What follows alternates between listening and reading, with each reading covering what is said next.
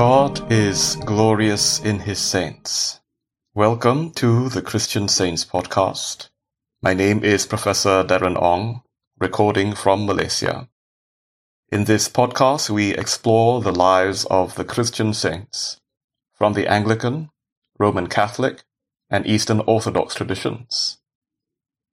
Today, we commemorate St. John of Beverley.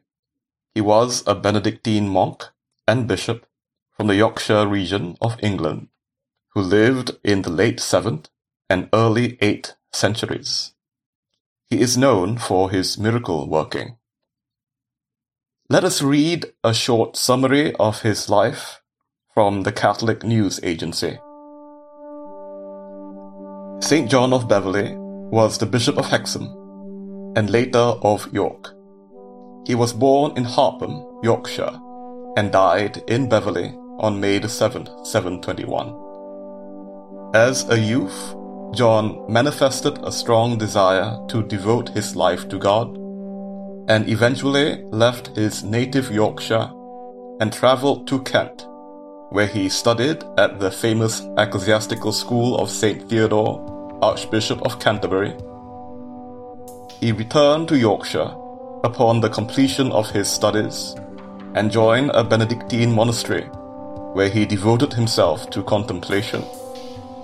He was called out of his monastic seclusion to be consecrated as Bishop of Hexham in 687, a see he occupied for 18 years, while still managing to devote time to contemplation and the study of Scripture. With the death of Saint Bosa, Archbishop of York, John was transferred to York and served there until his retirement from ill health in the year 717. He spent his last four years in a monastery that he built at Beverley. John was renowned for the miracles that he performed, both during his life and those that took place after his death. Most famously, he cured a young man who was dumb and had reportedly never spoken a word in his life, and obtained from him the ability to speak. He took the young man under his wing and patiently taught him the alphabet and the fundamentals of the language. After his death in 721, owing to the many miracles that occurred through his intercession, his burial site at Beverley became one of the most popular pilgrimage sites in England. He was canonized by Pope Benedict IX in the year 1037. The renowned English mystic Julian of Norwich and the martyred bishop St. John Fisher, who was from Beverley, had a great devotion to St. John.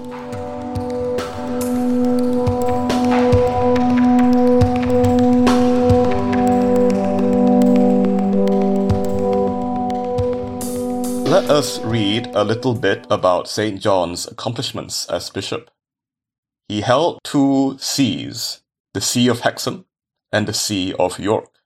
This is an excerpt from a biography of the saint written by Andreas Moran, a reader of the Eastern Orthodox Church, published in the orthochristian.com website.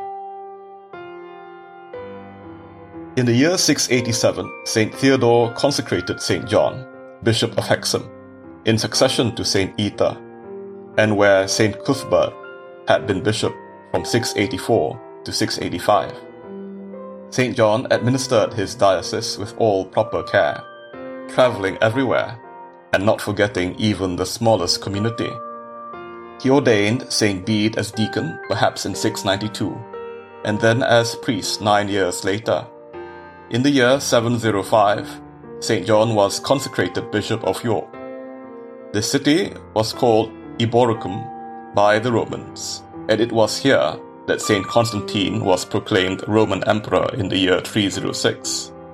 In 314, the city had sent its bishop to the Council of Arles. The diocese must have disappeared after the Romans left, and it was renewed when St. Paulinus sent to England by St. Gregory the Dialogist, became Bishop of York in 626. It was not, however, called York until the Vikings settled in the region from the year 866. St. John was the fifth Bishop of York.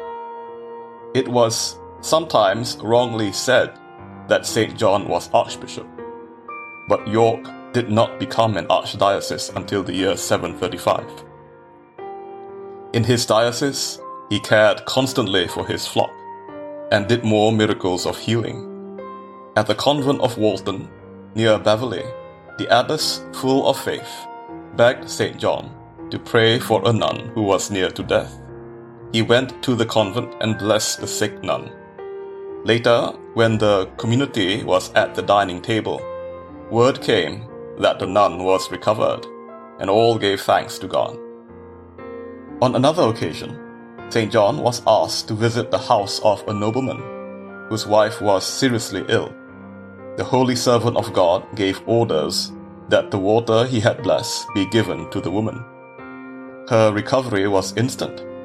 Her former strength returned, and she was able to join the company and serve them following the example of St. Peter's mother in law. When the holy bishop was asked by a nobleman called Adi to consecrate a church on his land. He did so, and then was asked by Adi to visit a young servant who was close to death. So serious was the boy's condition that the coffin was in the room, ready to receive his body. Soon after, the saint prayed for him. The boy recovered and lived in good health for many years. St. John organized the training and education of the young men in his area. One such was called Heribold. One day, when a company of young men was out riding their horses, they decided to have a race. St. John forbade Heribold to take part, but he was tempted and disobeyed him. Heribold fell from his horse, and his skull was crushed. The holy bishop was full of grief for the young man, and spent the whole night in prayer.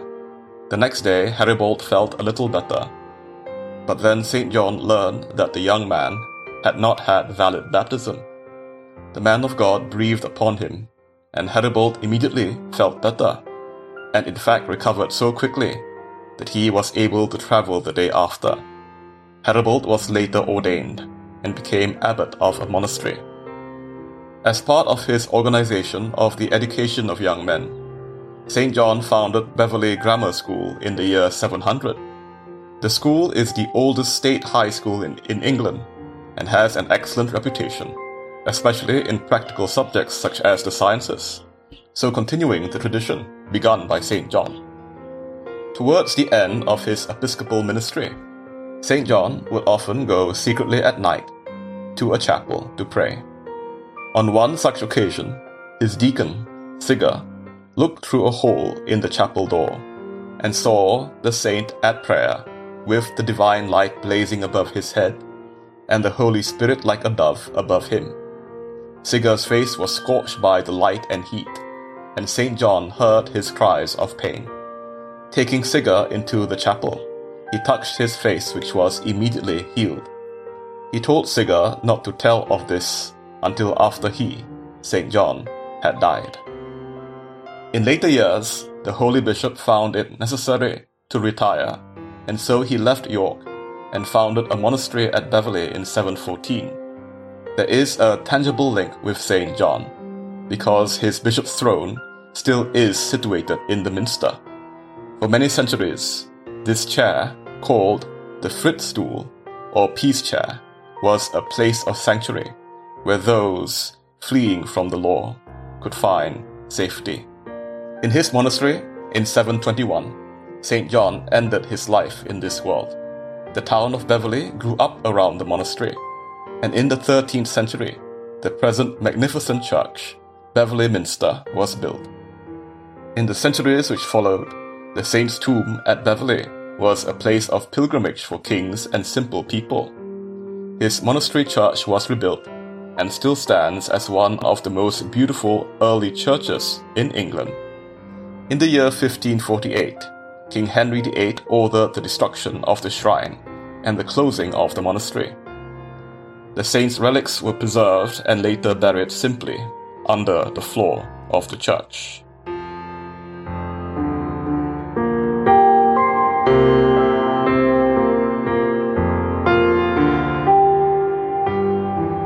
One notable historical occasion attributed to St. John of Beverley's miracle working is the Battle of Agincourt, the great victory of the English king Henry V over the French in the Hundred Years' War. This battle occurred on the 25th of October 1415. 25th October is the commemoration of the Feast of Translation for St. John. That is the day that his relics were moved. King Henry V believed that St. John's intercessions played a part in his military success, and so he made a pilgrimage to Beverley and declared St. John a patron of the royal family. Let us read about the connection between St. John and the Battle of Agincourt from an article titled Agincourt and St. John of Beverley in the magazine Just Beverley. This article was published in October 2015, just a few days before the 600th anniversary of the famous battle. On the 25th of October, England celebrates the 600th anniversary of King Henry V's victory against a numerically superior French army at Agincourt. The win was attributed to the blessings afforded on the English army by St. John of Beverley, whose banner was used to rally the troops, and whose Feast of Translation is celebrated on October 25th. St. John was born in Harpham he trained as a priest in Canterbury, becoming Bishop of Hexham in 687 and then York in 705. He was also a member of the Whitby community, and some sources say he ordained his friend Bede as deacon and priest. He founded Beverley by building the first structure here, a monastery, on the site which is now occupied by Beverley Minster. John was a popular teacher caring to his many pupils and the wider community. John spent his last days in a manner pleasing to God at the monastery. He died in the 7th of May 721 and was buried in the monastery chapel. He was canonized in the year 1037. John was not only renowned for his miracles of healing, but also for his reputation of granting victory in battle. In the year 937, King Athelstan visited St. John's tomb in Beverley to ask for his prayers in his forthcoming battle against the Scots, which, was won. In thanksgiving, the king bestowed collegiate status on the monastery, which meant the canons were expected to go out to preach and teach in the neighborhood, which made the church into a minster. He gave the canons land to support the minster and gave it the right of sanctuary the prosperity of Beverley owes much to St. John.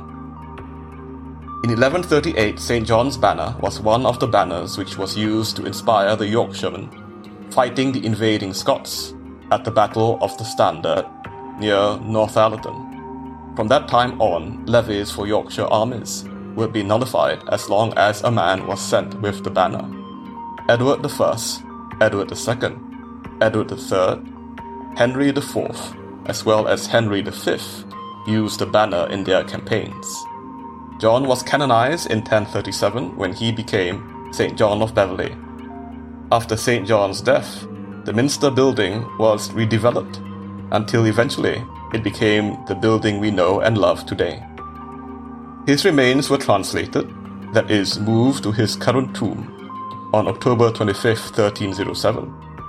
On the day of the Battle of Agincourt, in 1415, it is said that blood and oil were seen running from the tomb. Henry V visited Beverley in 1420 and made St. John a patron of the royal family and decreed that St. John's feast day should be celebrated throughout England. On May the 7th, or the Sunday closest to May 7th, St. John is celebrated by the Minster with well decoration and services but on October 25, 2015, his memory will be celebrated in King Henry V's great victory at Agincourt.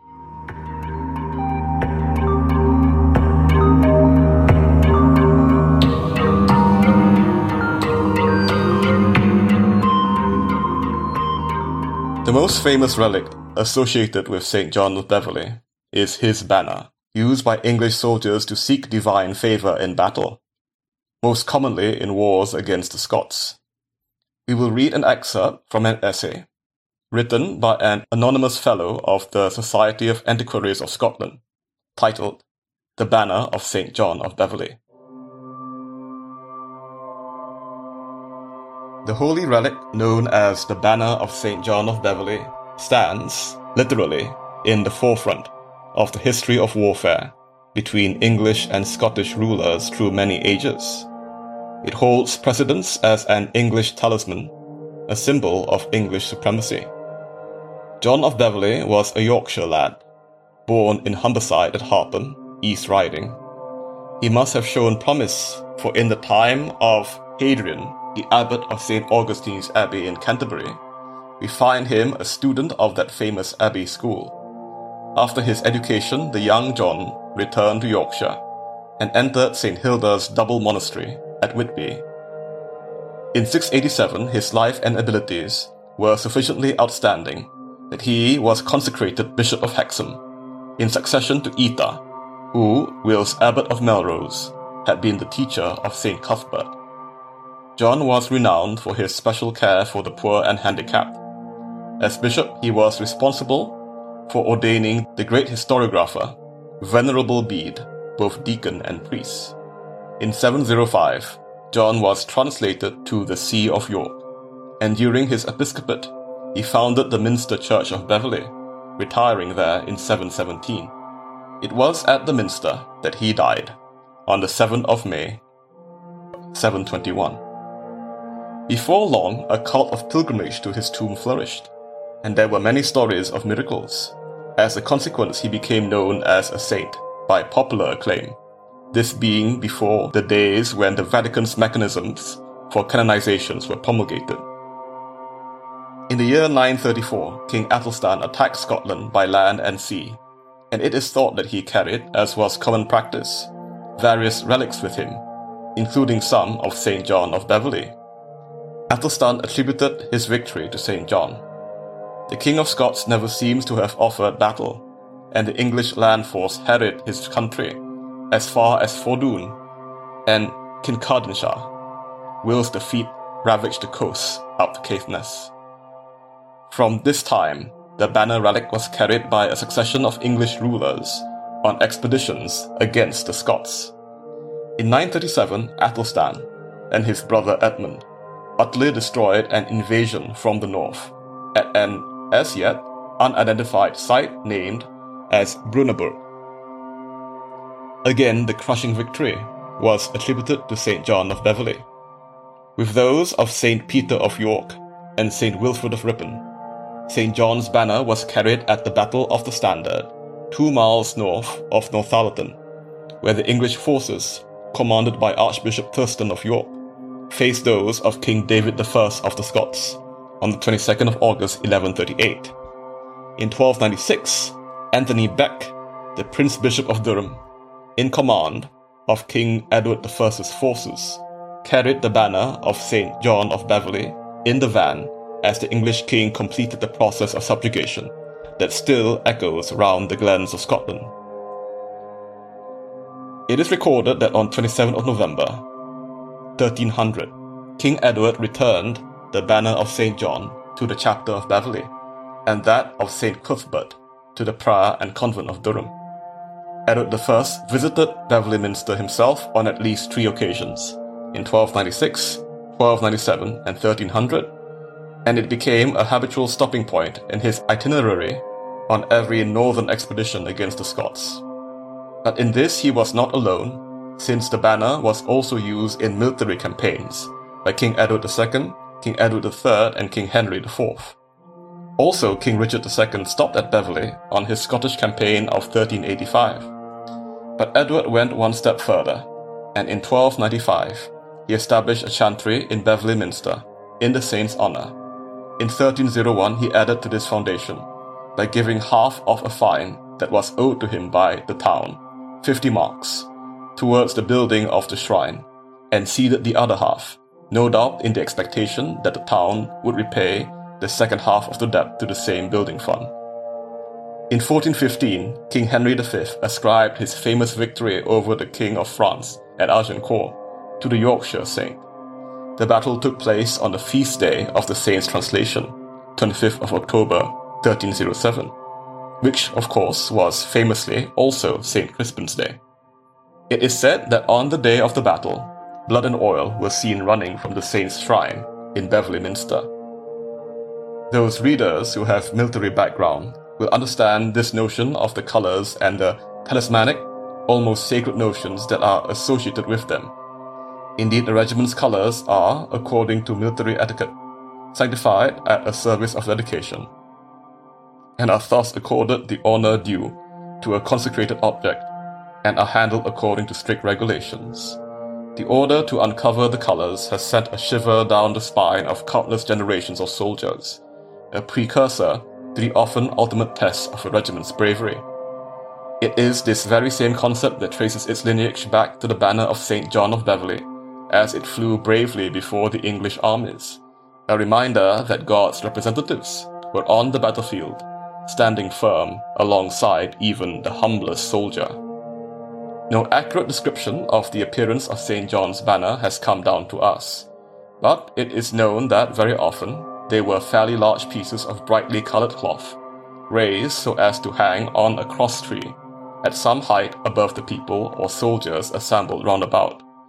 It would have taken someone with significant resources or physical strength to carry it outside, particularly on a windy day or in battle.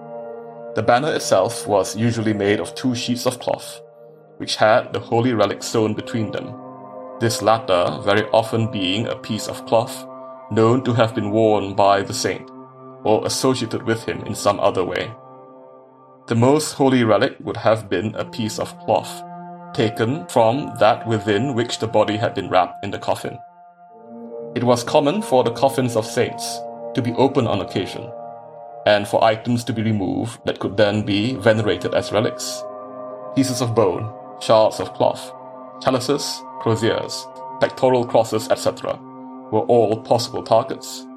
We should remember that not only was the banner a good luck talisman for the army, but it was also designed to strike fear and dread into the enemy, since they would recognize it too and know of its holy significance.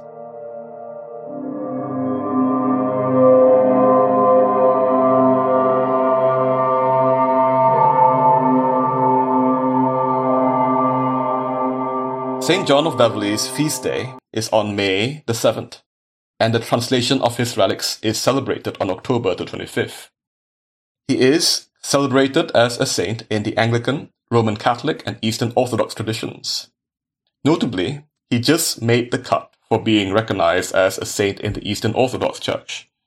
He was canonized in 1037, only 17 years before the Great Schism, in 1054, separating the Eastern Orthodox and Roman Catholic churches.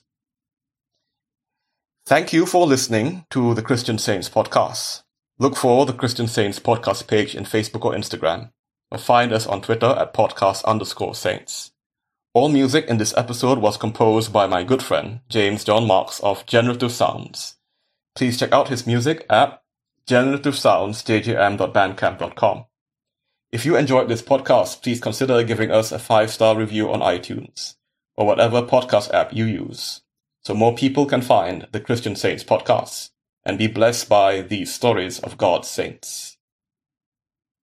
Let us end by reading the Anglican Collect Prayer for St. John Beverley, prayed on his feast day on May the 7th.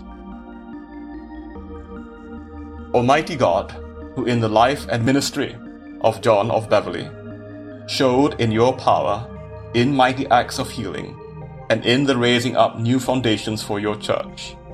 Open our ears to hear your voice, loosen our tongues to sing your praise, and strengthen our hands in love and service. Through Jesus Christ, your Son, our Lord. Amen.